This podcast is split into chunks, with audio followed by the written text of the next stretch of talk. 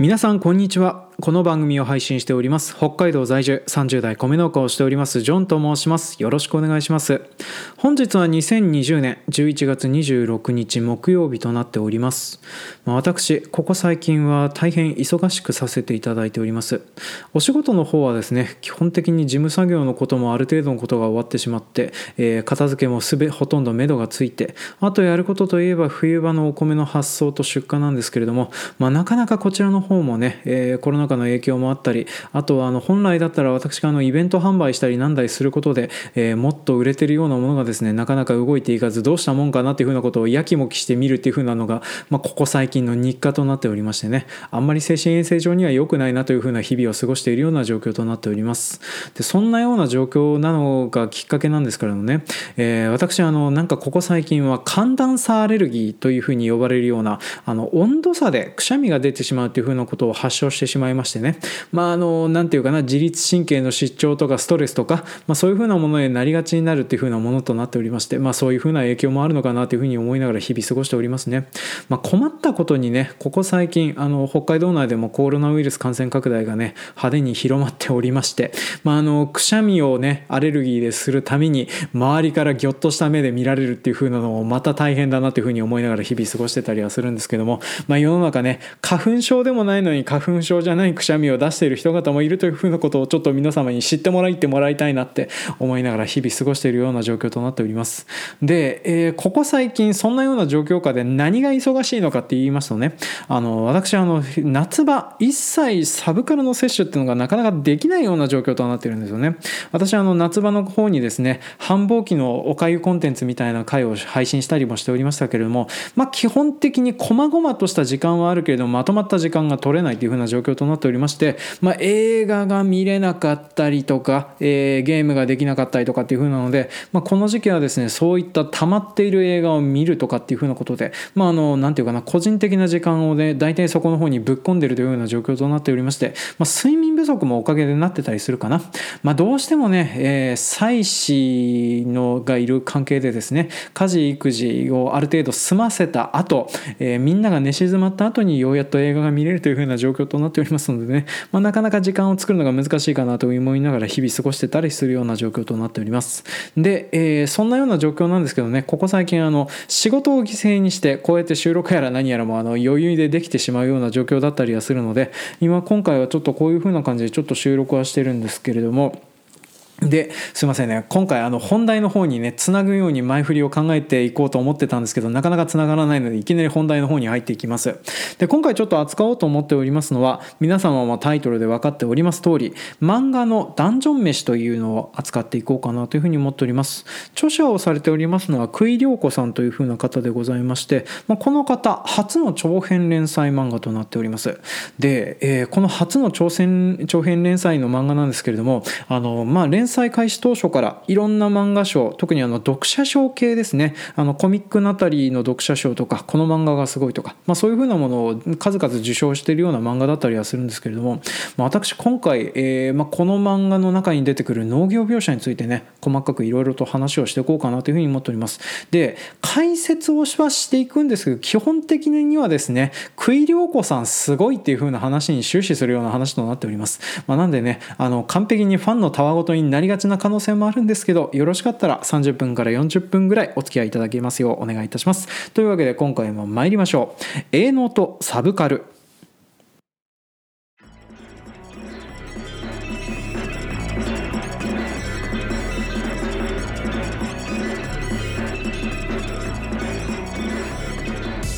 この番組は北海道の中心部札幌市のちょっと東側にある江別市在住のジョンさんが日々の営農と日々摂取しているサブカルについてお話をしていくオーディオエッセイ番組となっております。で今回扱いますのは漫画ダンジョン飯となっております。で特にですねこの漫画ダンジョン飯の中にあのかなり、えー農業描写みたいなものが含まれておりましてね、まあ、それについて解説するだけでだいたい30分から40分ぐらいになってしまうなというふうに思いましたので、まあ、今回はそこに舵を切ってそこの解説をしていこうかなというふうに思っております。でこちらの漫画ダンジョン飯をご存知のない方に向けて解軽く概要の方をお話しさせていただいております。でこちらのダンジョン飯が載っている漫画なんですけどもこの漫画今現在も、えーと、連載中の漫画となっております。年10回だけ刊行する漫画雑誌「春田」というのがあるんですけれども、まあ、その中に載っているようなものとなっております。この雑誌ねもともとは一期って名前で載ってたんですけれどもあのなんていうかな載ってる漫画がですねあのコミックビーム系列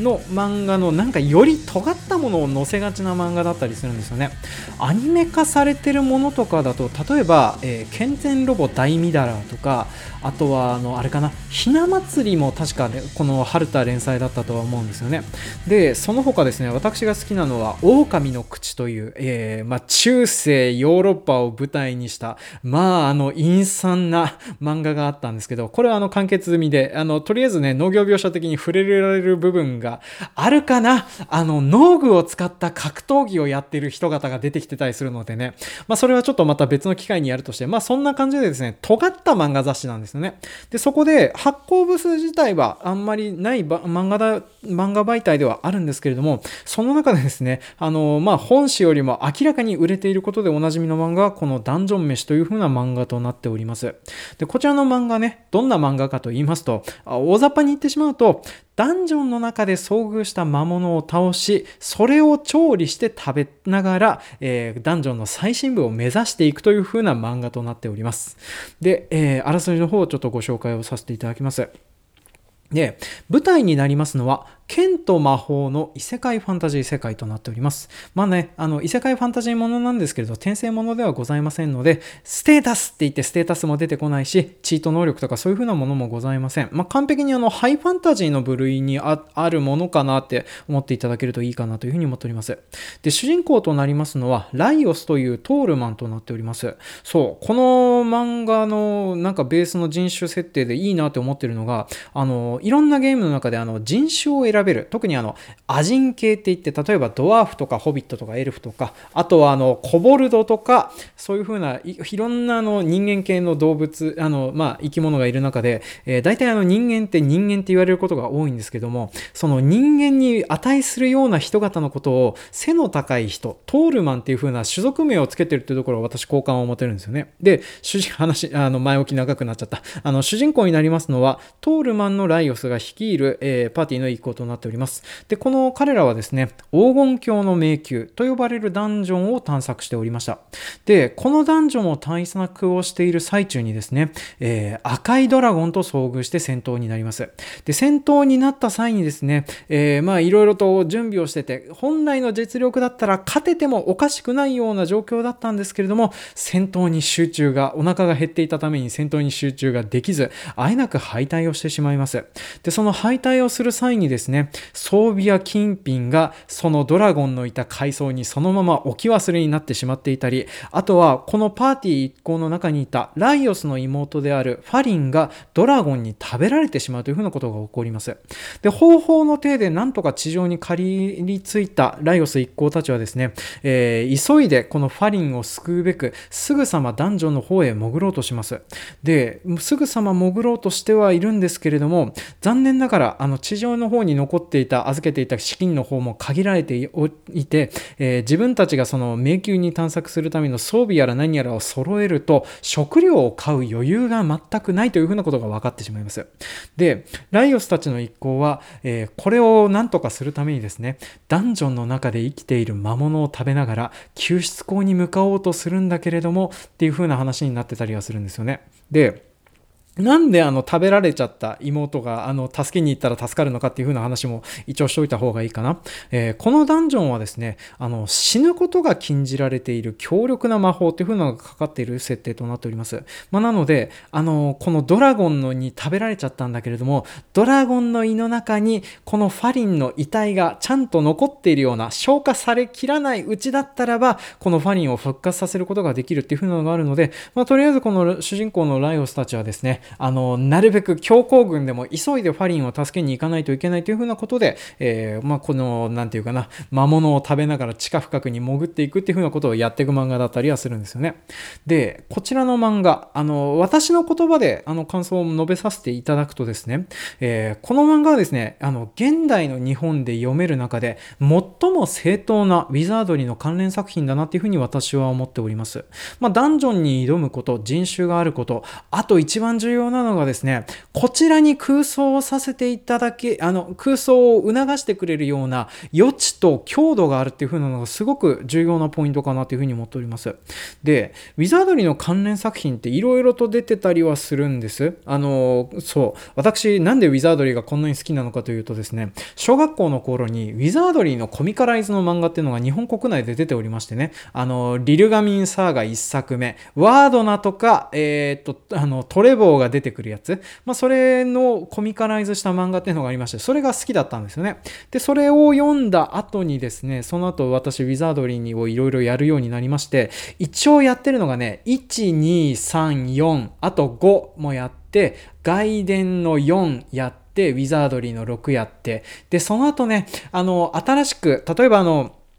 ウィザードリーの関連作として、あの、なんていうかな、えー、世界樹の迷宮とかっていうのがアトラスから出てたりとか、まあ、あとは、そうだな、なんだっけな、なんかね、あの、煉獄の迷宮とかそういう風な、いろいろ、ちょっと、末見淳さんとかの絵が入ってるような、あの、ウィザードリー関連作品とかはあるんですけど、まあ、ちょっとそんな感じで、えー、ウィザードリーは結構触れてたりはしております。で、私、あの、どっちかっていうと、この古い方の、あの、正当な方のウィザードリーは好きなんですけれども、関連作品の方はあんまりピンときてなかったりしてたんですですよね。っていうのも、やっぱりあの、新しくなってきて、マシンスペックが上がれば上がるほどですね、例えばグラフィックに力を入れるようになってきちゃったりするおかげで、僕の中で、私の中の頭の中にいたこのキャラクターの造形とかっていう風なのが、違う絵柄で表現されるっていう風なのが結構構納得がいかないことだったりはしてたんですよね。例えば、あの、なんだっけな、世界樹の迷宮。世界樹の迷宮とかはですね、あの、まあ、やってて楽しかったりはするんですけども、キャラ絵がついていて、そのキャラ絵がポップすぎるっていう風なのが、まあ、私の中ではすごく気に食わなかった部分だったりはしてたんですよね。で、そういう風なのがあって、その、なんか自分が考えられるストーリーを投影できるような、そんな世界観じゃないっていう風なのがあって、ちょっと今までのあの、関連作品とかではちょっと納得いかなかった部分があったりはしてたんですけれども、あの、このえー、ダンジョン飯に関してはですね、あのー、本当にウィザードリーをそのまま下敷きにしているかのような作品になってるなっていう風なところがすごく共感が持てるというか、ああ、共感じゃないな、好感が持てるなっていう風に思いながら読んでたりはしております。で、あの、この漫画のね、その想像させてくれる余地を残してくれてる部分っていう風なのがとても良いなっていう風に思ってるのが、あの、それぞれの、なんていうかな、例えばモンスターの生態であるとか、えー、罠の置き方とか、そういう風なものに対して、なんでに対する論理性があのきちっと書かれてるっていうところが結構でかいんですよね。まあ、あの魔術とか魔法とか、まあ、そういう風な部分でぶん投げてる部分も確かにあるんですけどもでもそのぶん投げ方に対してもちゃんとした論理が挟まってるっていう風なところからいろいろと考えてそこから妄想する余地があるっていう風なところがすごく嬉しいなという風に思っております。であのこの漫画を読んでてウィザードリーの中でよく疑問に思ってた部分とかっていう風なものに対する答えとかもあのダンジョン飯の方で答えがついてるっていう風なところが私まあ好きだったりはするんですよね。例えば、食料なしで迷宮に挑めるって、迷宮の広さはふ、なの、あれなの、風雲竹市場ぐらいの広さなのとかっていう、いつも思ってた部分がですね、まあ、やっぱり食料なしではいけないよねっていう風な部分をやってたりとか、あと、ダンジョンは誰が掃除をしているのとかっていうね、これ結構重要な部分なんですけども、まあ、それについての答えが出てたりとか、あと、モンスターを飼っても飼ってもアイテムや金品が尽きないのはなんでとかね、あと、ここ最近このダンジョン飯を読んでて痺れたのが、地下深くに行けば行くほど悪魔系の魔物がよく出てくるようになるのはなんでっていう風なのがね、あの、ダンジョン飯の中ではちゃんとあの論理だって、そしてお話の根幹につながる部分で説明がされるっていうところが、まあ素晴らしく、あの、痺れた部分だなという風に思っております。まあそんな感じでですね、あの、私が望んでいる、私が読みたいウィザードリーっていう風なのを、まあ、書いてくれてるのがこのダンジョン飯かなという風に思っておりますね。で、あの、まあ、たびたび話もしておりますけど、この漫画そのすごいところがですね、やっぱりあの、絵の、絵の中にこの説得というか納得感が、あの、まあ、出てくるような造形をして、その絵の中に落とし込まれてるっていうところがすごくいいところかなという風に思っております。で、落とし込まれてて特にあの言葉での説明がなかったりする部分もあるんですけれどども、でも絵から読み取ることができるような造形をしてるっていう風なところがですね、まあ、今回すごく読んでてすあのいいなというふうに思っております。で私あの今回はですね、一応あの、まあ、農業についての部分を中心に話をしていこうと思うんですけど、まあ、例えばね、あの、なんていうかな、コカトリスの解剖学的な話とか、あとはね、あの幽霊系のモンスターを使って、あの、とある、あの、料理の仕方とか、まあ、その辺とかは最高に面白かったりはするんですけれども、あの、なんていうかな、それぞれの絵の中にちゃんと意味があるような形で、あの、なんか、デッサンが組まれてるというか、あの、なんか、キャラクター造形が組まれてるっていうのがとても良いなというふうに思っております。で、あと、すごいのがね、こんだけ聞くと、なんとなくハイファンタジーみたいな、なんかすごくとっつきづらいような漫画なんじゃないかなっていうふうに思われる方もいらっしゃると思うんですけども、この漫画、どっちかというと漫画のトーンはコメディ寄りなんですよ。ね。だからあの、ギャグ漫画みたいに毎回毎回笑わせられるようなところもあるし、あの、なんか知識として読んで面白くて、へーってなるような部分もあるしなんですけれども、やっぱりその辺のお話の作りがね、コメディ寄りで大変読みやすい作りとなっております。まあ当然のところながら冒険的な部分もね、ちゃんとありますので、そこら辺はしっかり締めてくるあたりもちょっとちょうどいいなというふうに思っております。まあ、なので、もしちょっとこの漫画読んだこともなくて、えっ、ー、と、まあ、興味もなかったけれども、今の話を聞いて気になるなっていう風な方、今現在ね、1巻から9巻まで出ております。で、いろんなレンタルとか電子書籍でも読めたりしますので、ぜひちょっと、えー、手に取っていただけたらなという風に思っております。でね、こんだけあの、愛のある、あの、感想やら何やらお話した後で、ちょっと今回のお品書きの方を話していきますね。あの、すいません。あの、これだけで今現在16分ぐらいになってるんですね。あの、えっ、ー、と、で、さっくりとちょっと今今回のお品書きを話していきますとね、えー、今回はあの1部、2部、3部ではなくて A パート、B パート、C パートっていう風な感じで、あの、なんていうかな、並列した感じでちょっとお話をさせていただこうかなという風に思っております。で、この漫画のダンジョン飯の中ではですね、えー、農業をされている描写っていう風なのが3点出てくるんですよね。で、それぞれ、まずあの、A パートの方では、パーティーのメンバーであるドワーフの戦士、そう、戦士って名前の、えー、ドワーフがいるんですよね。で、その戦士がやっている、えー、生きた畑、まあ、これについてのお話。で、B パートでは、えー、植物系の魔物でありますドライアドっていう風なのが出てくるんですけども、これのドライアド園とドライアドの継ぎ継ぎについての解説をね、ちょっとさせていただこうかなというふうに思っております。ね、このドライアドに関してはですね、基本的にあの、この劇中の中では言葉でだけしか出てこない部分だったりするので、ちょっとこの辺はね、解説しがいがあるなというふうに思うので、まあ、ここをちょっとやっていこうと思います。で、C パートではですね、同じく植物系の魔物で、バロメッツっていう風なのが出てくるんですよね。で、このバロメッツはですね、基本的にあの、畑の描写とか一切出てこないんですけれども、食べ方っていう風なのと、あと、おそらく農地で育てられたものが、あの、市場に並んでるっていう風なシーンが出てくるので、まあ、これについての解説をね、ちょっとそれぞれさせていただければなという風に思っております。というわけで、A パート、B パート、C パートとね、長くなりそうですけれども、ちょっとお付き合いいただけると嬉しいなというふうに思っております。では、第1部、あ、第1部じゃない、A パート入っていきます。A パート、ドワーフの戦士がやっている生きた畑、ゴーレム栽培について。はい、A パート入っていきたいと思います。で、えー、こちらのなんかドワーフの戦士というキャラクターなんですけども、このキャラクターはですね、もともとダンジョンに10年以上住んでいる、えー、ドワーフとなっております。で、こちらのドワーフはですね、なんか知らないけれども、あのー、まあ、10年近くダンジョンの中で暮らしているだけあって、魔物を食べたりなんだりするっていう風なことはお手の物のキャラクターなんですよね。で、ライオスたち一行と、えー、まあ、とあることがありまして合流して、まあ、それで一緒に旅をするようになっているキャラクターとなっております。で、このドワーフの選手はですね、もともと迷宮の第3階層、城の階層というふうに言われるところにキャンプを作って、そこで暮らしているキャラクターというふうに説明をされております。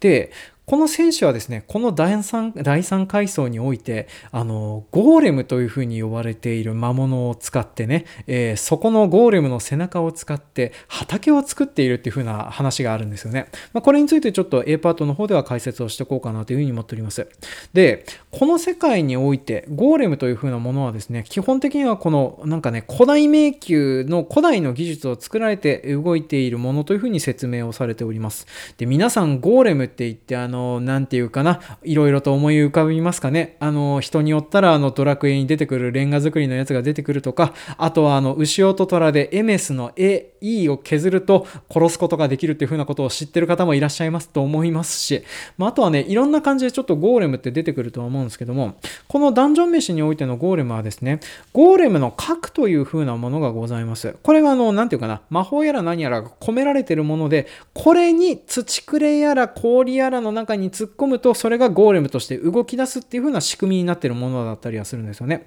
で、古代に作られているものなので、現代では作ることができず、まあ、ゴーレムもなんか第3階層には今現在3体しかいないらしいんですけども、まあ、それを全部使ってあの選手は農業をしてたりはするんですよね。で、この第3階層にいるゴーレムはですね、アースゴーレムって言ったらいいのかな？とは特にあの説明はないんですけれども、あの土をあの体の母体に使っておりまして、まあ、その中にゴーレムの核が入っているっていう風な状況となっております。で、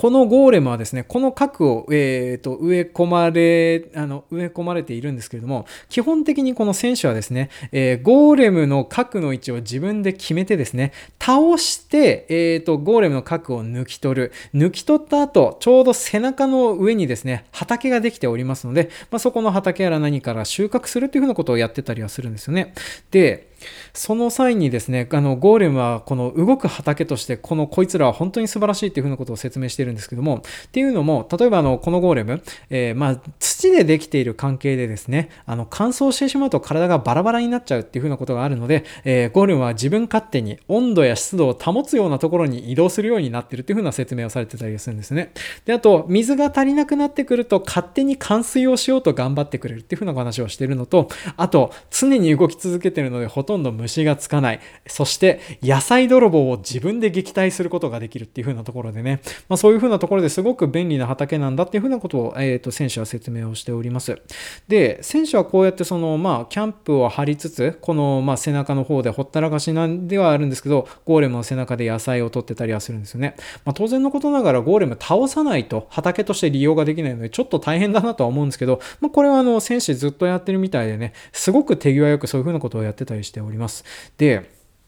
肥料やら何やらはどうしてるのっていう風な話なんですけども、えー、この選手はですね、この第三階層の中に、えー、まあ、城の階層の中には当然のことながらトイレがあるんで、みたいなんですよね、もともとダンジョンとして。で、そのトイレをですね、綺麗に管理することによって、えー、人糞を集めて堆肥とか肥料とかをそこで作ってたりはするんですよね。まあ、この辺はちょっとあの、西洋がモチーフだとすると少しおかしいかなって部分だったりはするんですよね。あの、西洋ってあんまり人糞を使って堆肥を作るとかっていう風なことはなかったりはするんですけども、まあ、ちょっとその辺はね、あの住んでるところで利用できるものがあるんだったら利用するっていう風なことをやってるんじゃないかなっては思っておりますね。で、あと、えー、ここで採れた野菜、まあそうやって作ったものをですね、お話の最後の方では料理をするんですけども、その際にいつもの野菜よりも美味しいっていう風な感じでパーティーの一行が喋ったりするんですよね。で、それが何でか知らないんだけれども、おそらくなんですけど、これはね、あの、ゴーレムが動いてたりなんだりするのに、おそらく魔力っていう風なものをこの世界の中で広く使われてたりするので、それを吸い上げてるから美味しいんじゃないかなっていうふうなことをね、私はちょっと思っております。で、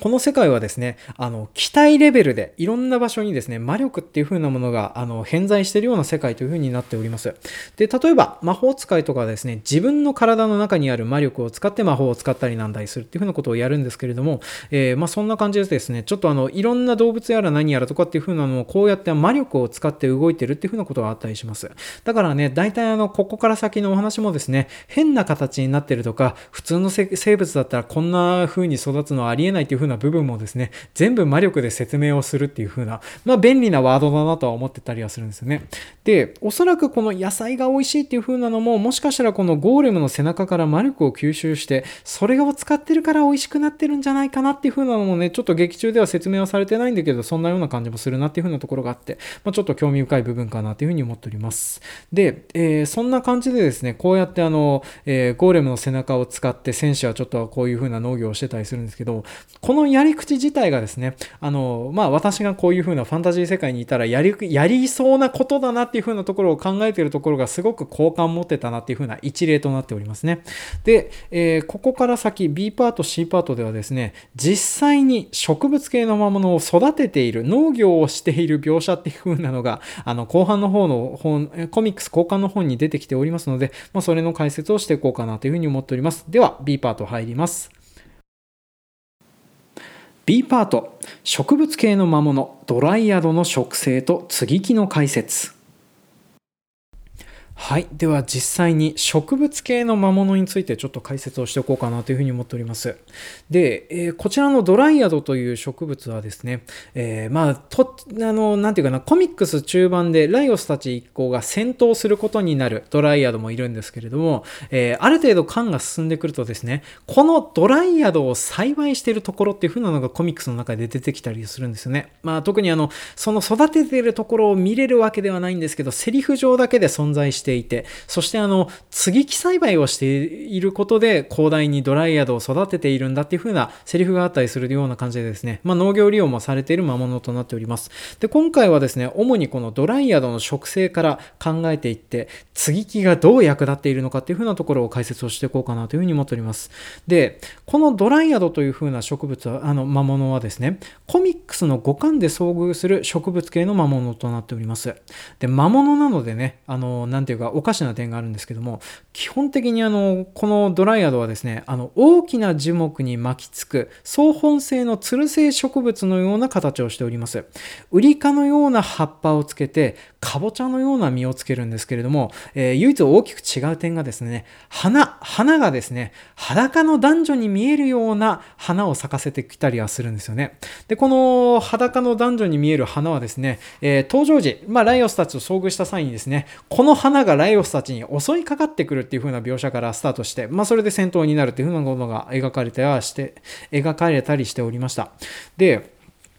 この裸の男女に見える花なんですけれども、えー、基本的にあの、まあ、見た感じから言うと、このドライアドという風な植物はですね、おそらくウリ科に近い仲間なんだろうなというふうには思っております。まあ、ただ、花がですね、えー、人間の形をしている上に、そしてこの人間の形をしている花が襲いかかれるぐらいに早く動けるっていう風なのはどんな仕組みなんだっていうのはわかんないんですけど、まあ、ここはね、魔力を吸ってるからこんな風になってるんだっていう風に思ってもらえればいいかなというふうに思っております。で、えー、このドライアドの花にはですね、えー、顔から胸元にかけて、あの、花の器官みたいなものが、えー、入ってるようなものとなっております。で、獅子はですね、基本的に空洞となっておりまして、そう、空洞なのになんで動くのかなというふうに思って見てたんですけれども、あの、まあ、切られた際に断面がちょっと見れたんですけど、その断面を見てるとですね、おそらく繊維みたいなものがたくさん入っておりまして、それらを収縮させることによって体を動かしてるんだろうなっていうふうな感じがしておりますね。そしたらなんで人間の形なんんて不便なものにしてなんだろうなっていうふうにはちょっと思うんですけどね。まあ、この辺はちょっと一応説明がつけられる部分もあったりはするんですけれども、まあ、ちょっとこれから話をしていきます。まあ、そんな感じでこのドライアドの花にはですね、まあ、あの顔から喉元にかけて鼻の器官がありまして、えー、基本的にここで、えー、例えば口移しで総受粉を行ってたりはするんですよね。雄花の方から雌花の方に口移しで受粉することによって実をつけて、それで雌花がですね、なんていうかな、顔だけが肥大していて、それが最終的に顔のついたかぼちゃのような形になるっていう風な感じになってたりはするんですよね。まあ、なんで、口移しで受粉をする関係でですね、絵面的に大変いかがわしい感じになってたりはするんですけれども、まあ、それを邪魔してしまったがために、ライオスたちが襲われるような状況となってたりはしておりましたね。で、このダンジョン、あの、このドライヤードの花なんですけれども、ちょっと面白いなって思ってたところが、あの、なんていうかな、胸があって女性に見える方、まあ、どっちもですね、このドライヤドの花は、あの、なんか中性的な顔立ちをしてたりはするんですけども、胸があって女性に見える方と胸がなくて男性に見える方がですね、性別が逆転してるっていうのがちょっと面白かったかなというふうに思っております。ちゅうのもですね、切った後に花粉が出る方と出ない方っていうのがあるんですけれども、花粉が出る方は胸があって女性に見える方が花粉が出て、えー、胸がなくて女性に見えない方がだんあの目鼻だったりするっていう風なところころを考えるとちょっと雌雄が逆転してたりするんですよね。この胸のあるなしはおそらくなんですけどあの中に花粉を溜め込んでおくためにそういう風になってるのかなっていう風に私はちょっと思っておりました。で、このドライヤードがですね、こうやって動き回るようになってるのは一応あのライオスの説明によるとですけれども、えー、未成熟の実とかつぼみとかそういう風なものを守るために花がこういう風な形をしてるんじゃないかっていう風には言われてるんですけども私はそこにですねもう一つ自家受粉をするためにこうやって動けるような形をとってるんじゃないかなっていう風に私は考えております。ちゅうのもですねこのダンジョン。あそうそう説明が漏れてたんですけどもこのダンジョン飯においての、えー、ダンジョンはですね、あの、通常の地下に深くにあの掘っただけの構造物と違って、いろんな魔法がかかっております。まあ、例えば、空間をねじ曲げたかのような作りにもなるし、あとあの、ダンジョンの形が定期的に変わるっていう風なこともある。そして、あと、どんな場所でも光が差すように、そのダンジョンに魔法がかけられてたりはするんですよね。まあ、だからあの、ドラあのライオスたちは基本的にあの、松明を持って明かりを照らしたりするっていう風なことをやらなかったりはするんですよね。まあ、なので、えー、光合成自体はできるかなとは思うんですけれども、ただ、屋内なので風が吹くっていう風なことがないかなとは思うんですね。そして地下深くなので、あまり虫のような生き物もいなかったりする。で、そういう風なことを考えると、ドライアドはもしかしたら自家受粉というか、こういう、なんていうかな、風にも虫にも受粉をてなんか頼ることができないっていう風なことがあるので、こうやってその自家受粉をするためにあの動かせる花を欲したのかなっていう風なのはちょっと説明として付け加えてもいいかかなという風に思っております。まあ、ただ人間の形をしてるのはなんでっていう風に言われるとわかんないっていう風なのがあるのでね、まあ、それはあのフィクションだからっていう風なことを言っちゃったりするんですけれども、まあ、そんな感じでですね、あの、こういう自家受粉のためにもこうやって動けるようになってたりはしております。で、物語後編の方でですね、このドライヤドはどうもあのドライヤド園という風なところで広大に栽培されてるようだっていう風なセリフが出てきてたりするんですけども、まあこれでね、ちょっとあの接ぎ木栽培をすることで広大な栽培っていう風なことを可能にしてるっていう風な話が出てきてたりするんですけども、まあそれがですね、ちょっとどういう風な状況なのかっていう風なことをこれから解説をしていきます。で、おそらくこのドライヤドのなんか栽培上の欠点はですね、花が勝手に動き回ることっていう風なところがでかいかなという風に思っております。で、で、えっ、ー、と、まあ、実と葉っぱを見る限り、どうもあの、ウリ科の特にカボチャに近いような、あの、ものだと思うんですよね。で、それを考えると、カボチャのつるって、ある程度肥大化してくるとですね、あの、なんていうかな、全体的につる自体がコルク化して硬くなってくるんですよね。まあ、そういうふうなことを考えると、この花やら何やらっていう風なのが、えー、ついて、例えばあの、カボチャも実際にそうなんですけれども、あの、実がなっている、えー、つぼみがある一方で、これから咲いてまだこれから咲くよっていう風になってるものもあるっていう風なのがあるような状況で多分このバロメツもあバロメツじゃない、えー、ドライヤードも増えていくようなものだと思います。そうなってくると動き回ろうと思っても茎が硬くなってて動き回った結果茎ごとぼっきりいくっていう風なことも考えられたりするかなという風に思っております。まあ、なのでこのドライヤードはですね、このツタ、なんかドライヤードの花にくっついている花とツタをですね、いかに、あ花と、あツタというか、ツルですね。ツルの、あの、なんていうか、しなやかさもの、みたいなものをいかに、えっ、ー、と、まあ、持っておくのが大事かっていうふうなのが、まあ、欠点になるし、栽培上の懸念となるかなというふうに思っております。で、それを解決するので、説明をされているのが接ぎ木なのかなというふうに思っております。で、皆さん、接ぎ木って言ってわかりますかね？えー、接ぎ木っていうのはですね、近しい種類の植物の根と、えー、枝をくあ、枝というか木をくっつけるというふうな技術となっております。えー、一応現実の世界でもですね、こういうふうな接ぎ木技術っていうふうなものはいろんなところで行われております。まあ、例えば、かぼちゃの根っこの上にきゅうりの苗を差し木をするとかっていうふうなこともやれるし、あとはあの果樹とかだとよくやられるのが、例えば、えーと、特定の木の、えー、枝を切り落としてですね、新しい品種の枝をくっつけて、そしてその枝枝から生えてくる品種をや作るっていうふうなこともやってたりはするんですよね。まあ、木の場合はですね、基本的にこうやってあの、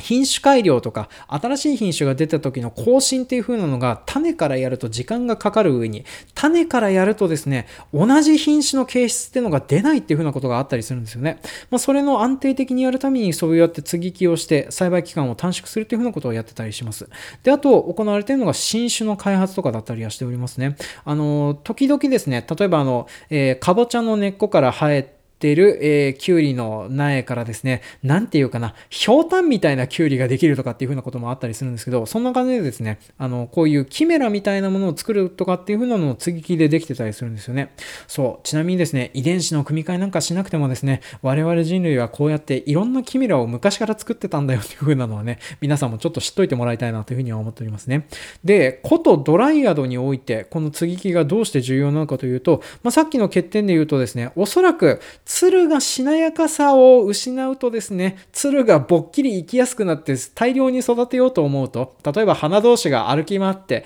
絡んでしまって大変っていうふうなこともあると思うんですよね。で、それを対処しようと思うとですね、同じく、えー、鶴製の魔物をですね、えー、なんか接ぎ木してあげるのがいいんじゃないかなというふうに私は考えております。で、そこで使いますのが、コミックス一巻に出てくる、えー、金箔系の植物系の魔物が出てくるんですけどね、一応シャドウテールというふうな名前がついております。で、これね、おそらくあれです。あの、よく、えー、ファンタジーものを題材にしている薄い本に出てくるような、あの、触手を持っている、えー、植物系の魔物というふうに思っていただければいいかなというふうに思っております。あの、一貫でですね、あの、こうやってあの、捕獲するのに、なんていうかな、不快ではなく動けなくするような感じで縛り上げるので気持ちよくなるはずだっていうふうなことをライオスがですね、えー、その、なんていうか、捕まってしまったエルフの、えー、マルシンに話して、マルシンにドン引きされるというふうなシーンがあるんですけども、まあ多分、この、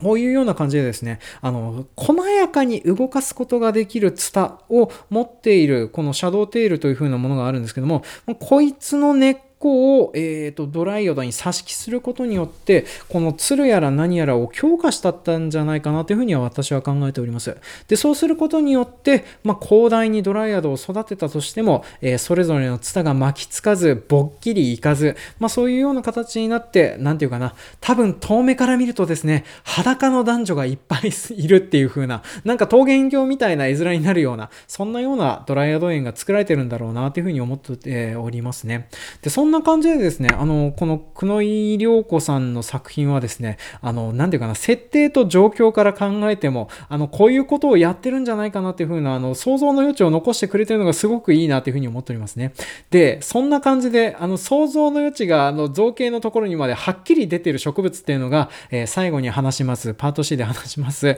えー、バロメツとなっておりますので、えー、これから入っていきます。というわけで C パートの方入っていきます。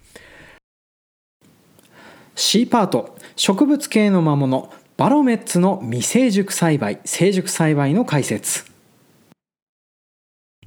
はい。では C パートの方入っていきたいなというふうに思っております。で、えー、このバロメッツというふうな植物なんですけども、皆さんファンタジーものとかで見たことありますかね？意外とない人の方が多いかな。このバロメツという風なやつはですね、あの、羊にしか見えないものを生やす植物なんですよね。もともとの伝承はですね、あの、綿花のことを知らなかったヨーロッパの人がですね、なんか大陸を渡ったところに、えー、羊の毛を鳴らす植物があるらしいぞっていう風なところを聞いた人方がですね、想像した羊が生えている植物のことをバロメツっていう風には言われてたりはしております。で、それがですね、まあ、クイリョウコさんの手によってファンあのこのダンジョン飯の中中にも落とし込まれてるっていう風なものとなっております。で、えー、このコミックス8巻に登場するこのバロメッツがですね、どのような生態をしているのかっていう風なのを、まあ、私、あの、なんていうかな、えー、このね、画像からわかるところから推察していろいろとちょっと考えておりますので、それについてちょっと聞いててもらえればいいかなという風に思っております。で、このバロメッツはですね、その、まあ、クイリョウコさんのさあの、えっ、ー、と、ダンジョン飯の中では、えっ、ー、と、なんていうかな、ソテツって皆さん言って分かりますかね？沖縄とかのあの空港とかに行くとあの出迎えてくれるあの植物があるんですけどもあれみたいなものの上に羊にしか見えないものを生やしているっていう風なものとなっております。で皆さんよかったらですねソテツの雌花っていう風なのをちょっと検索してもらえるといいかなという風に思っております。でソテツの雌花を見るとですねこの何て言うかなバロメッツ。もともとは灰ができてまあメロンみたいな灰があるんですけどその中から羊ができてその羊が大きくなって最終的に羊がなる植物になるっていう風な感じのものだったりするんですよね。で、その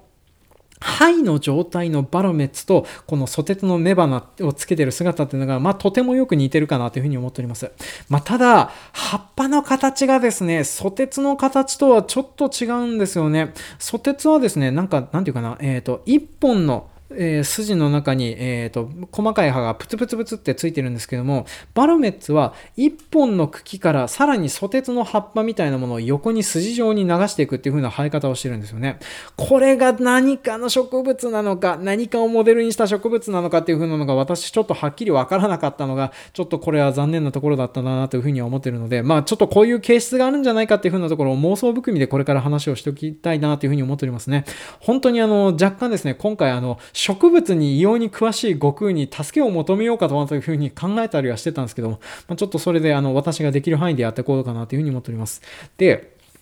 バロメッツの説明続けますけれどもね。まあ、こういう風な感じでですね、一つの木に対して一つの灰をつけて、その灰からですね、一つの羊の部分を作るっていう風な植物となっております。で、あと、これね、どこの伝承からなのかわかんないんですけども、あの、食べるとカニの味がするっていう風な説明をされてたりするんですよね。で、確かにあの、私もあの、ウィキペディア読んだりなんだりしててもですね、食べたらカニの味がするっていう風な説明が付けられておりまして、なんでカニの味がするのかっていう風なこともね、ちょっといろいろ考えてはいたんですけれども、ちょっととこのダンジョン飯の食い良子さんの造形からはちょっとカニ味についての方の連想ができなかったので、まあ、とりあえずちょっと恥ずかしさせてもらおうかなというふうに思っております。で、この作中ではですね、このバロメッツ、基本的に羊部分、羊のような実をつける植物なだけで、人畜無害の植物として扱われております。まあ、ただ、この羊部分を食べにですね、えー、ダンヤウルフというふうに呼ばれている狼の集団が、えー、食べに来るっていう風なので、それに対してちょっと襲われるようになっちゃうっていう風なことにになっておりまして、まあ、そこでちょっとあの厄介になってきたりするというのが描かれております。で、ダンジョン飯の中では、このバロメッツは羊の部分を他の魔物に食べさせることによって、その糞や食べ残しから自分の分身を増やしていくというふうなことをやっていく植物となっております。で、えー、まあ私ね、ちょっと今回いろいろと考えていたんですけれども、このバロメッツ、おそらくシダ植物なんじゃないかなっていうふうには考えております。ちなみにね、えー、このね、私、ソテツみたいなっていうふうな話をしたんですけども、ソテツは裸子植物なので、えー、まあ、シダ植物と皮脂植物の中間に位置するものだなっていうふうに思っております。でね、なんでシダ植物だって思うかっていうふうなのを、まずちょっといろいろと話をさせてもらいたいなと思うんですけども、まずですね、五感からちょっと可能性的にあるかなというふうに思っております。シダ植物のシダというのはですね、羊の葉と書いてシダ植物植物というふうに読みます。まあ、なので、その連想もあって、このシダ植物みたいな形質をつけてるんじゃないかなというふうには思ってたりしております。それと、えー、この作中の中でですね、バロメッツを調理する際にですね、えー、このバロメッツのわかめを添えてっていうふうに置かれてるものがですね、小ゴミそっくりだったりするんですよね。このシダ植物の小ゴミって言って皆さんわかりますかね？山菜とかでおなじみのやつなんですけれども、まあ、あの、そんなような形状のものをつけてたりしておりますと。で、あとちょっと気になってたのが、このクイリョウコさん、ダンジョン飯の中において、このバロメッツの、えー、周囲の草を枯らしてなかったってところがちょっと気になる部分だったなというふうには思っております。ちゅうのもですね、バロメッツ、伝承ではですね、周囲の草を自分で編んで、えー、編んで食べきれなくなって餌がなくなったら、えー、空腹で餓死して死んだものを他の動物が食べに来るっていう風な伝承だったりはしてたんですよね。で私もあの最初これをいう風に見てて思ってたのが、まあそういう風な感じでアレロパシーか何かがあるのかなっていう風には思ってたんですけれども、バロメットの周囲にはですね、えー、背の低い草のようなものがわらわらわらっていう風に入ってたりはするんですよね。で、あの、それとあと考えてたのが、このバロメッツもまたですね、ドライヤドと同じく、あの、ダンジョンの中でこの、なんていうかな、風媒も中媒もしないっていう風な形を考えると、基本的にあの、受粉の仕方っていう風なのができないような状況になってるんだろうなという風に思っております。まあ、なので、シダ植物のような生態を持ってた方が、バロメッツは増えやすいんじゃないかなという風に考えておりまして、まあ、それでちょっとこんなようなシダ植物説っていう風なのをちょっと話させてもらいます。で、バロメッツがシダ植物だとするとですね、えー、おそらくバラメッツの周囲に生えてる草はですね、バラメッツの全容体というふうに言われている、バラメッツの性別があるような状態だとは思うんですよね。で、このシダ植物の全容体とかですね、雨とかそういう水分が当たるとですね、そこれを伝って、えー、まあ、造成期から造卵期の方にあの性やら何やらを送り込むことによって、えー、性別ができるものをやります。そして、性別があるようなものから生まれたものが胞子体というふうに言われているものになります。りますで、この胞子体と呼ばれている姿がですね、おそらくバロメッツのあの姿になるんじゃないかなというふうに私は思っております。ってなると、羊の部分は胞子脳ってことになったりはするんですよね。で、胞子脳って何かっていうとですね、えー、皆さんちょっとよかったらシダ植物、胞子脳で検索をしてもらえるといいかなというふうに思っておりますね。今回は検索するワードがいっぱいでございますね。あのー、なんていうかな、シダ植物の胞子脳ね、あのー、なんていうか、ブツブツ苦手な人にとってはね、背筋が凍るよような、本当に気持ち悪い映像だったりはするんですよ。葉っぱの裏にブツブツブツっていっぱいいろんなものがついてまして、ねまあ、そんな感じでですね、こうやってあの、ブツブツの粒やら何やらを作って、その胞子が飛んで生えたところにまた全葉体ができる。で、全葉体がいろいろあって、えっ、ー、と、胞子体になると、バロメツの姿になる。まあ、そんなような感じでですね、ちょっとこの、なんか見た目ははっきり言ってソテツなんですけれども、ただあの、そうそう、シダ植物の中にもですね、草ソテツっていうソテツに似たあのシダ植物もあったりするので、まあ、おそらくちょっとその辺が近いんじゃないかなというふうには思っておりますね。で、そんな、感じでですね、このバロメッツ、こういう風なシダ植物説みたいなものもちょっと、あの、私の方で考えさせてもらって、まあ、それであの、まあ、栽培していく描写みたいなものも劇中の中に出てきております。で、栽培していく、あ、そうそう、栽培していく描写は出てこないんですけども、バロメッツはですね、あの、劇中の中で、未成熟の灰を食べるシーンっていうのと、あと、ライオスたち一行がですね、えー、未成熟の灰を割ったら中に羊の子羊が入ってて、それごと食べるっていうのとあと、別チームでですね、カブルっていう風な人がいるんですけども、彼が、えー、あのバロメッツのあの生態を食べるっていう風なシーンがあって、まあ、3体食べ方があるみたいなのが描かれております。で、それを考えるとですね、このバロメッツ、栽培方法みたいなものっていう風なこの対応で、ちょっと考えがいがあるようなものだなというふうには考えておりますね。で、おそらくなんですけども、このバロメッツ、栽培をしようと思うとですね、えー、そう思うとですね、おそらくこの未成熟の灰を食べさせるやつとか、えっ、ー、と、成熟した灰を食べ、あの、ものを食べさせるやつとか、これはですね、それぞれ、あの、なんていうかな、彩色密度の違いぐらいしかないんじゃないかなというふうに思っております。まあ、例えば、未成熟の範囲を取るんだったら、えー、密あまり大きくする必要がないので、えー、密植するような形にした方がいいかなというふうに思っております。ただ、成熟させるんだったらそれぞれのスペースがいるので粗食にしないといけないというふうな状況となっております。で、おそらく一度に一つの灰しかつけないのでね、ちょっと未成熟で収穫するのってもったいない感じはするんですけれども、でもあの、なんていうかな、市場の方に、えー、未成熟のバラメットの灰が、えー、並んでいるシーンとか出てきたりすることを考えると、まあそういうような作り方もしてるんじゃゃないかなというふうには思っておりますね。で、本当だったらね、私、あの、これについて、あの、架空農業的なものをやりたいなとは思うんですけども、ちょっと今回はそんなことをしている自信が、時間がないので、まあ、今回はこの辺の仮説だけで済ませていただきたいなというふうには思っておりますね。で、ちなみにね、このバロメッツの肺の部分なんですけども、食べてるシーンから考えると、おそらくコクがある云々の話をしているので、多分トマトみたいな味がするんじゃないかなと思うんですよね。ただトマトほど酸っぱいようなものじゃなくてね、えー、特にあの、なんていうかな、えっ、ー、と、イタリアのあの、サンマルツァーノトマトみたいな、あの、コク重視のトマトっていうのがあったりはするんですけども、多分そんなような食味があって、そして中に入ってるのがカニ味ってことを考えるとですね、まあ大変あって美味しいような食べ物になるんじゃないかなというふうに思っておりますね。まあそんな感じで、今回、あの、クイヨーコさん、あの、まあ、短いものではございますけれども、あの、それぞれの植物の、まあ、形質もそうだし、あとは、あの、なんていうかな、農家がやりそうな栽培の方法の提示だったり、そういう風なところとかもすごく興味深いことを書かれている漫画だったりしております。この他にですね、ダンジョン飯の中では、例えば、えー、ミノタウロスの乳牛利用とか、えー、その畜牛として食べるとかっていう風な描写もあるし、あとはコカコトリスを、あの、なんていうかな、その鶏りよろしく飼ってたりするとかっていうふうなこともあると、なんかね、他にもあの、いろいろと描写的に出てきたりすることもあって、とてもあの、面白い漫画だったりはするんですよね。で、あの、農業描写、描写以外にもですね、他の漫画部分についてもすごく面白いので、皆さんよかったらちょっと手に取って見ていただけるといいかなというふうに思っておりますね。今現在、え、1巻から9巻まで出ておりまして、本当にあの、家にあの置いとくだけでもですね、繰り返し読めて面白いかなというふうに思っておりますので、あ、あの、今回の話を聞いた後にでもちょっと手を取ってみてもらえると、こんだけ長く話した甲斐もあったかなというふうに思っておりますね。というわけで、長々とお付き合いいただきましてありがとうございました。では次回もお楽しみに。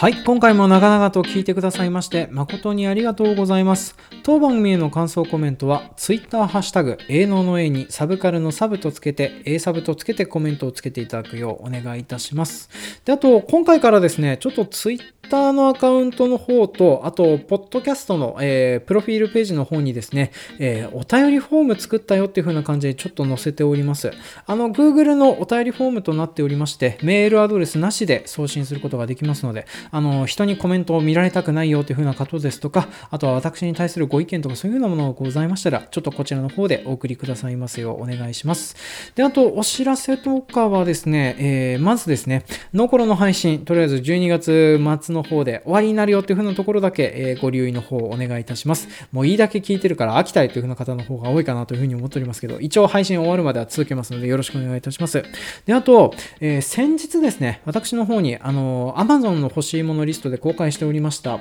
えー、風の谷のナウシカの、え原作コミック全7巻セットがですね、千葉県の愛さんより送られております。愛さんありがとうございます。あの、これ、私が、あの、なんていうかな、欲しいものリストの方で上げたやつはですね、え番組として収録した後、えー、もう送ってくださった方の方にですね、あの、まあ、今現在作っております、えー、まあ、えっ、ー、と、まあ、A ノートサブカルのノベルティのシール、もしくは私が想像上で作ったオリジナルのノーカードのどちらかでちょっとをつけてあのお送りしますので、まあ、ちょっとしばらくお待ちいただければなというふうに思っております。まあ、この他、私、あの、Amazon の欲しいものリストはですね、あの、なんていうかな、番組で取り上げたいかもしれないけど、自分で買うのもなんかなっていうふうに思ってる本が並んでたりしますので、もしよかったらちょっと今回もあの、Amazon の欲しいものリスト末尾につけておりますので、えー、そちらの方を載せていただけると嬉しいかなというふうに思っております。で、あと、あの、まあ、差し入れ用にビールとかその辺とかも載っけてたりはするんですけども、こちらもですね、あの、いただいた方には、あの、なんかノベルティのシールぐらいはちょっとそのうち送ろうかなというふうに思っておりますね。というわけで、あの、長須根彦さんもちょっとお待ちいただければ、そのうちなんか届くので、お待ちいただければなというふうに思っております。で、えっ、ー、と、いただいているコメントやら何やらを読んでいきます。えー、Twitter のアカウントネーム、タコの枕さんよりコメントいただいております。オデッセイ会拝聴いたしました。映画を見た時には宇宙飛行士のメンタルとダクトテープ強すぎくらいにしか思わなかったのですが、農業目線から見るとダッシュ村どころじゃないのが難業なのですね。えー、気になったのは、人糞は発酵させなきゃ寝ぐれしない、えー、人糞で塩害起きないですっていう風な感じでコメントいただいておりました。ありがとうございます。まあそうですね、えー、基本的にあの、なんていうか、宇宙飛行士は人類史上最強の人類だったりしますのでね、本当にすごいなという風に思っておりますね。まあこのオデッセイの時にちょっと話をそびれましたけれども、あの、映画でライフっていう風なモンスターパニック映画があったんですけれども、これもですね、あの、宇宙飛行士強いなっていう風なことを感じられる映画で、それでちょっとあの、なんかオデッセイの回の時に話したかったんですけど、話しそびれておりましたので、まあちょっと気になる方もね、これを読んでもらえるといいかなという風に思っております。あの、モンスターパニックのくせにね、トゥーミーさんが一人もいないっていう、みんな頭が良くて、頭が良くて賢く行動をした結果、第3次につながるっていう風な映画だったりするのでね、まあそこも面白いかなというふうに思っております。で、えー、ちょっとこの気になったところについてのご回答なんですけれども、まあ、基本的にあの、オデッセイはですね、えー、ワトニーさん、あんな状況下でやれることをいきなりやらないといけなかったので、まあ、基本的にね、人糞をね、発酵させてどうこうしたりとかっていうふうなことが時間が取れなかったんじゃないかなというふうに思っております。まあ、ただ、寝腐れをする可能性っていう風なのは、えー、なんていうかな。あの映画の設定上ではあり得る話かなっていう風には思っております。ちゅうのもですね、このなんか未発酵の生堆肥やら何やらを地中に入れるとですね、こうやってなんかあの発酵が活性になっちゃうおかげでですね、このガス害みたいなものが出てきちゃったりする場合があるんですよね。まあ、だから通常の農業をする場合にはあんまりやらない方がいいかなっていう風な思う手段ではあったりしておりました。まあ、ただ、えー、ワトニーさんん、あの、なるべく急いで食料を作んないといけないという風な状況となっておりましたのでね、まあ、やむなくああいう風なことをやったんじゃないかなとは思っておりますね。まあ、それか、あの、人糞堆肥練り込んでる時になんか混ぜて根腐れを抑えるようなことをしてたのかな。すいませんね。ちょっとこの辺は、あの、私、不勉強でちょっとこの辺はわからない部分だったりはしておりますね。まあ、なんですけど、あの、状況的に、ああやらざるを得なかったっていう風なところからね、ああいう風にやってたんだろうなという風に思っております。で、あと、塩害についてなんですけれども、この人糞とかこの対比系のことで塩害っていう風なのは、あんまり起きないかなというふうなのは思っておりますね。まあ、人糞だからとかそういうふうなのではなくてですね、これは量の問題で起きるもんだと思っていただければいいかなというふうに思っております。塩害は塩害なんですけれども、こういう人糞堆肥とか、このなんか動物性の家畜糞とか、あとは化学肥料とかそういうふうなもので起きるのは塩類集積といって、またあの、なんていうかな、し、そう、ややこしいんですけど、塩の塩と塩類、塩、ん？えっ、ー、と、なんか、塩化ナトリウム。えっ、ー、と、食塩とかに含まれている塩化ナトリウムで起こる害と、塩類っていう風な、またその辺はまた別のものだったりはするんですよね。私もあの、この辺あんまりピンときてなかったりはするわけなんですけれども、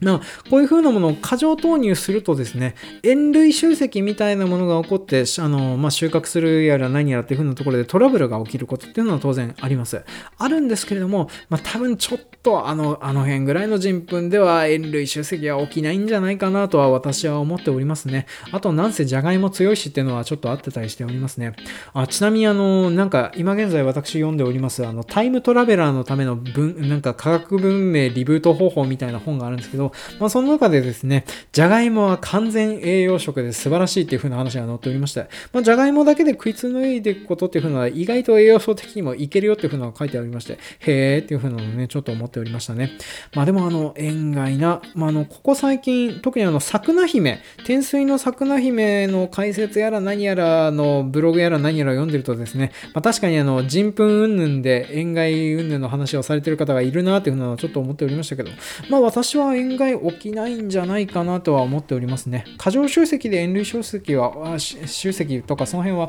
起きるかなとは思うんですけどね。でも広く言えばこれも塩害かな まあちょっとね、すいません。この辺のところは怪しい部分なんですけど、まあちょっとそんな感じとなっておりますと。で、えー、続きまして、えー、Twitter のアカウントネーム、荒海ちゃん、かっこ自称さんからコメントいただいております。スノピアサー会についてるやつかな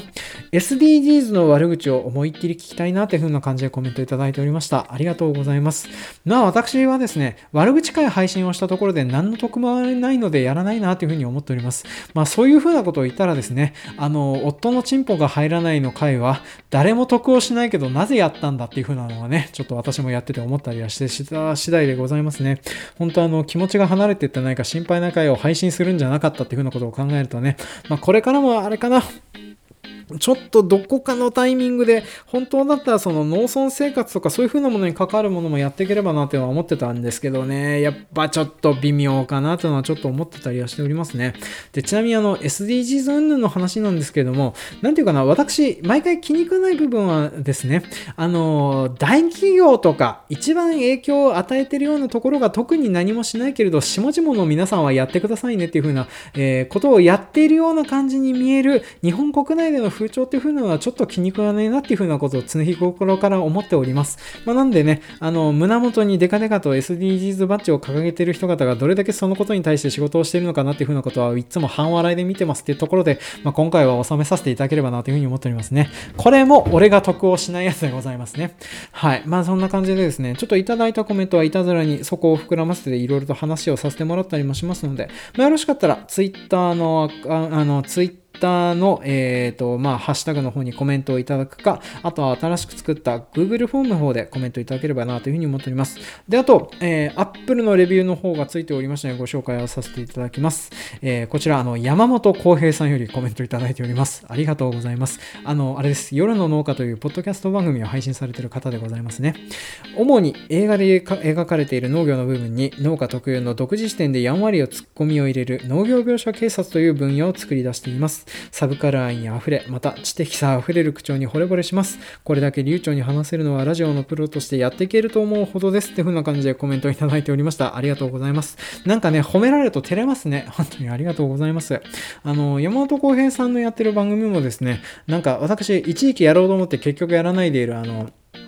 なんていうかな、農業系のポッドキャスターを、えー、全部あの MCU のヒーローに対応させて考えていくっていうふうなことを一時期やってたんですけれどもね、話してはいないやつで。まあ、それであの、山本浩平さんのポジション的にはですね、あれかな、スパイダーマンかなって私は思ってます。ね。えー、で、じゃあ、アイアンマンというかトニー・スタークは誰なのっていうふうなのはね、芋づる式でわかるかなとは思っておりますし、あとそれを言い始めると私はどこのポジションにつくのっていうふうに言われるとね、自分をキャプテンアメリカに例えるのが辛すぎるっていうね、まあ、人格が悪すぎるのであれかな、層のハンマーは絶対持てないとは思うんですけれども、まあ、そんな感じでちょっと、あのー、まあ、そういうなんかね、みんなの隣人的な、あの、面白げな、あの、ポッドキャストを配信されている方ですので、まあ、皆さんよかったらちょっと聞いてあげるといいかなというふうには思っておりますね。はい。で、えっ、ー、と、こんな感じでちょっと Apple Podcast もですね、あのー、まあ、いろいろと投稿していただけたら、私が読みたいような内容だったら紹介することもありますので、まあ、よかったらちょっとこういうふうなあの励みになりますので、でありましたらなんかコメントいただけると嬉しいかなというふうに思っております。で、えっ、ー、と、こんなところでご紹介は終わらせていただいたんですけれども、あとはここから先は次回の予告でございますね。えー、次回なんですけれども、えー、私、ここ最近はですね、仕様の方が大変忙しくなっております。あの、なんつうかな、ファミリーイベントと家族サービスが目白押しの時期となっておりましてね、なかなか自分の時間が取ってはいけなくて、収録もままならなければ調査もままならないというふうな状況となってております。ので、ちょっと次回はですね、ゆるい会を考えております。で、ちょっと今、次回やろうかなというふうに思っておりますのがね、私が農飯期の方で主にやっております、映画の予告編を延々と見るっていうふうなことをやってたりはするんですよね。で、それであの、今年見た映画の予告編をですね、えー、この映画、見てないけど、この予告編はすごいというふうに題して、それをね、雑多に紹介するというふうな回をやろうかなというふうに思っております。ので、えー、まあよろしかったらちょっと映画ファンの皆さん、次期週もお付き合いいただけると嬉しいかなというふうに思っております。で、結局今回も1時間近く膨れ上がっちゃいましたけれども、今回もなかなかとお付き合いいただきまして、誠にありがとうございました。では、次回もお楽しみに。